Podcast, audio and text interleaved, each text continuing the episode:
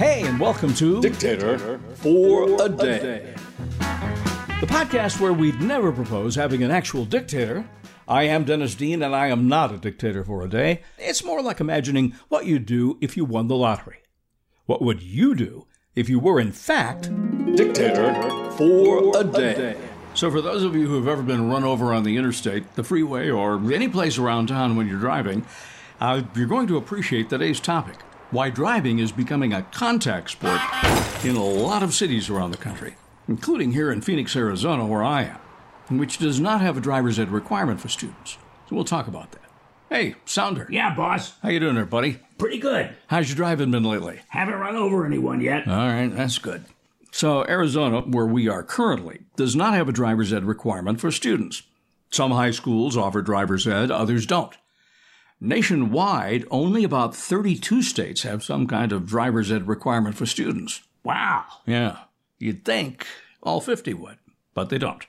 Which is why, given the state of driving around the country, at least in a lot of cities, I would, if I was Dictator for a day, Day. order everyone to take driver's ed, at least in high school.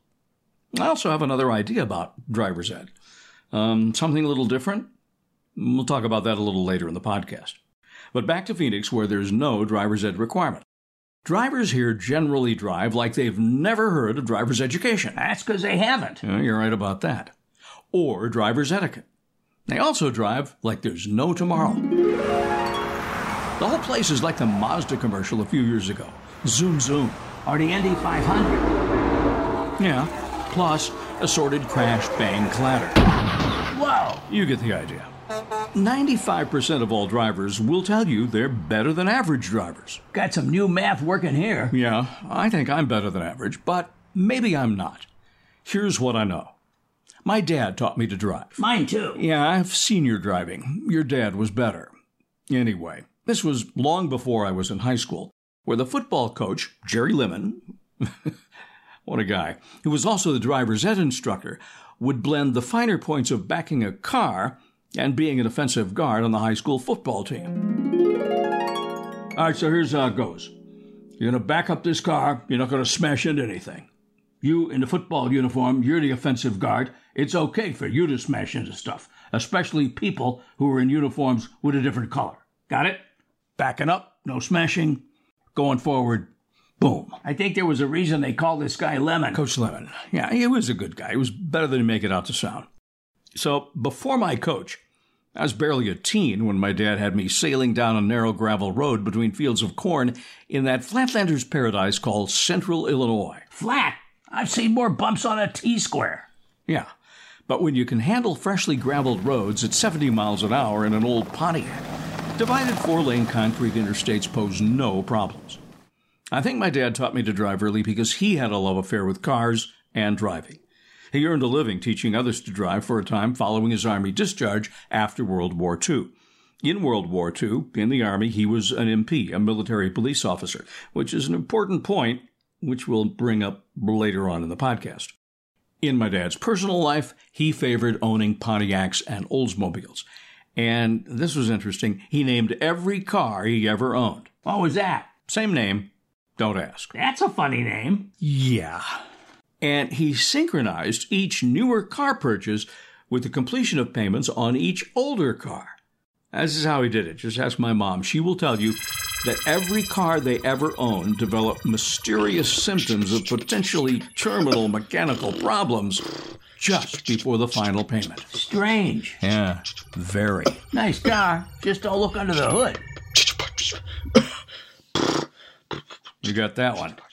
So, along with the truth about parallel parking and other driving secrets, my father taught me one rule I have always remembered. Son, you gotta drive like everyone else on the road is out to get you. It was my dad's version of defensive driving, and it's truer today than ever. Truth in driving, I am a displaced Wisconsinite accustomed to driving on snow and ice. Where you go spinning off the road, in Wisconsin, it's really just a hold my beer moment. Other states, people are screaming for their lives. Anyway, here in Phoenix, there is never snow and ice, and it hardly ever rains, so the pavement is almost always dry. Speed limits are considered suggestions. Average Phoenix drivers feel automatically licensed to travel at any speeds their hearts desire. So, looking at things, seems like most of their hearts are in tachycardia. If your car is moving at the upper end of the speedometer, you're barely keeping up. And that's just on city streets. Yeah, the freeway traffic looks like rats on crack. Driving here becomes a contact sport if you are not ever vigilant. And don't even think about other drivers watching out for you unless you're driving a semi. Or something along the lines of a Cat D11T bulldozer. Weighs in at 284,500 pounds, not including the driver. Hmm. Even then, I'm not sure most Phoenix drivers would back off. Never say die. Well, that just might be a good way to die. I gotta tell you, backing off in the face of changing traffic lights is also unheard of in this town. The old joke, red means stop, green means go, yellow means go faster, has been codified in Phoenix. Turn signals are optional. What are they? Truth be told, I'm not certain cars sold in Phoenix actually come with turn signals. And if you see a car with a turn signal actually operating, the driver probably hit it accidentally. It's also a constant race to occupy the pole position on Phoenix streets. And the overriding strategy here is to make your move before anyone else has a chance to make theirs. Never let another vehicle move into the space you've been eyeing. Sort of do it to others before they have a chance to do it to you. Yeah. Passing on the right is pretty much a standard practice. Drive in Phoenix, and you'll quickly learn your blind side is a favorite side for most passing. I think they feel the need to sneak up and get past you before you move into that empty space next to you. On all Phoenix roads, pickup trucks are required to drive faster than anyone else on the road, except pickup trucks owned by landscaping companies and hauling trailers. They can go even faster. So, you know what those HOV lanes are? Yeah, high occupancy vehicle. Carpools. Well, here, on just about any freeway, the HOV lane looks more like a high speed singles get together. Hardly any of those cars have more than one person in them. Tailgating is also an all season pastime, as popular in Phoenix as it is at uh, Lambeau Field. Of course, at Lambeau, fans sit on their tailgates or in patio chairs while grilling brats. Brat and a beard be pretty good right now. Not when we're driving a podcast. Well, maybe that brought over there. Yeah. Mm-hmm. Thank you. Got any mustard? Mustard? On a podcast? Uh, maybe not. In Phoenix, age doesn't seem to have anything to do with anything either. Young, middle aged, old, and really old work really hard to leave one another in the dust, change lanes without signaling, or get through the stoplight. hey, Sonny, move it! Okay, Maud. By the way, stop signs in Phoenix, as I mentioned, are optional, and traffic lights pretty much just for decorative purposes. If you actually stop for a yellow light, you'll probably get rear-ended. When I first arrived in Phoenix was when I was told that the speed limits are really only suggestions. Yeah, that's the truth. I don't want to say driving at breakneck speeds is universally acceptable in Phoenix, but I did hear of a driver who was stopped for doing 20 over the limit, then ticketed for impeding the flow of traffic. He's here all week, folks. And then, what the? Uh, hello, everyone. It's Reginald Road Rage, ladies and gentlemen, a man with a temper bent on curing the ills of the roadway, if he can live that long. Reggie, I see you're still alive. Well, yeah.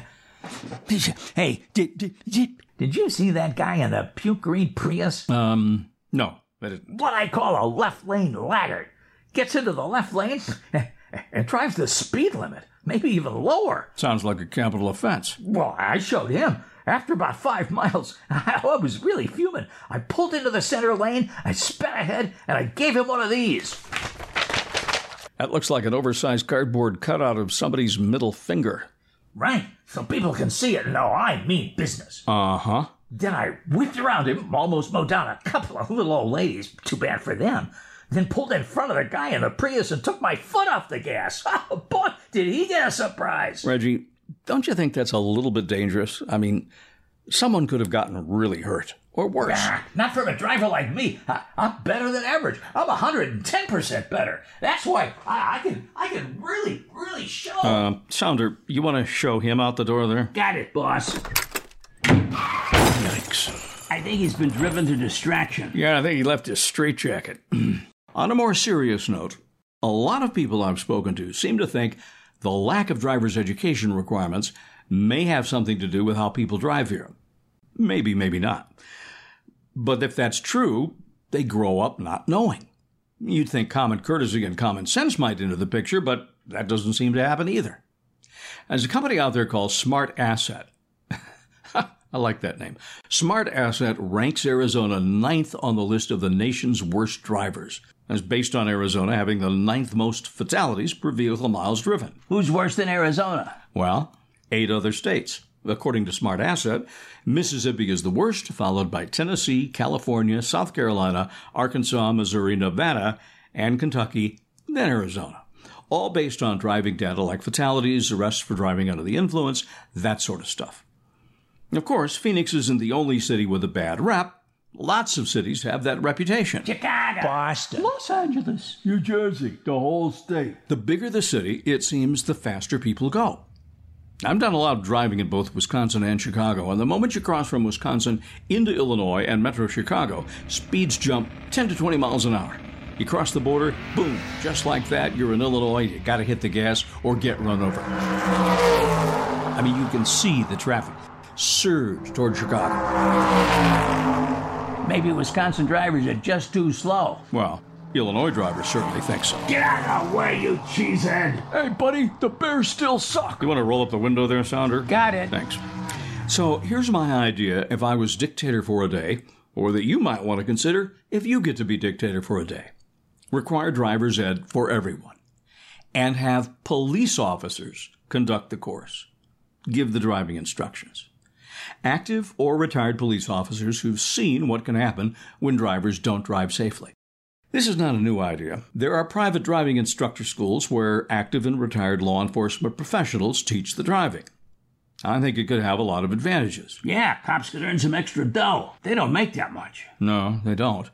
But here's what I'm really thinking police officers have a deeper understanding of the law and have to know it inside and out to enforce it. And gives them a different perspective on the law and the reasons for the laws. For example, why you really have to come to a full stop so that you can look both ways and find out if there's some clown doing 90 miles an hour who's about to teabag. If you just rolled through the stop sign, Boom. yeah. They can also bring real life stories from their own personal experiences as police officers. Personal stories, first hand accounts, are always more effective teaching tools. And there's something else. Yeah? I'm getting there. Interaction. Cops and students learn more about each other. They understand each other better. It's not easy being a high school student. It's certainly not easy being a police officer, especially these days. Good point. I thought so. It's like my dad said Son, you gotta drive like everyone out there is out to get you. Except the police. They really want to keep you safe. But listen, we gotta go. For more of these podcasts and our written column, please subscribe to dictatorforaday.substack.com. That's dictatorforaday.substack.com and tell your friends. Tip the podcasts are more fun. I am Dennis Dean, and I am not a dictator for a day. Hmm. Where'd my field captain cigar go? Dictator for a Day is sponsored in part by StoryVisionVideo.com. Copyright 2022, Dennis W. Dean. That's me. All rights, but please feel free to spread the word. And thanks for listening.